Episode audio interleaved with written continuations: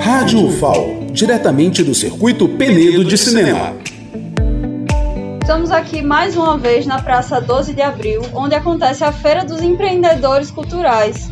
E eu estou aqui com o Felipe, que é o produtor dessa feira, para conversar um pouco sobre a produção e sobre tudo que está sendo ofertado nessa feira.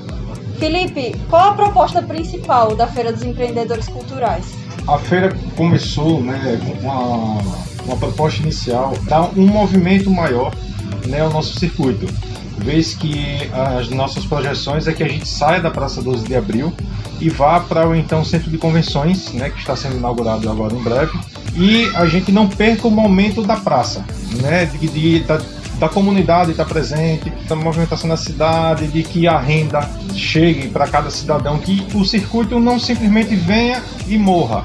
Venham as pessoas de fora, mas elas tenham que fazer, que o cidadão possa empreender, vender seu artesanato, vender comida.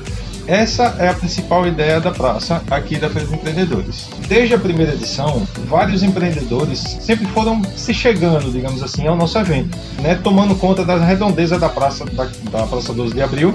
O primeiro pensamento da mudança de local do evento, a gente resolveu profissionalizar o espaço, profissionalizar a feira. E a primeira ideia foi há dois anos atrás, quando a gente tentou ordenar a praça por setores tendo um destinado à alimentação, tendo destinado a, a, artesanato. Só que aí foi apenas o embrião da Feira de Empreendedores, que esse ano nós abrimos edital, então as pessoas concorreram, é, o circuito não cobra nada para que eles venham, produzam, que eles vendam o artesanato dele, vendam o produto dele. Então, assim, esse ano a gente começou a realmente estruturar a Feira de Empreendedores. Natália Figueiredo, do Circuito Penedo de Cinema para a Rádio FAO.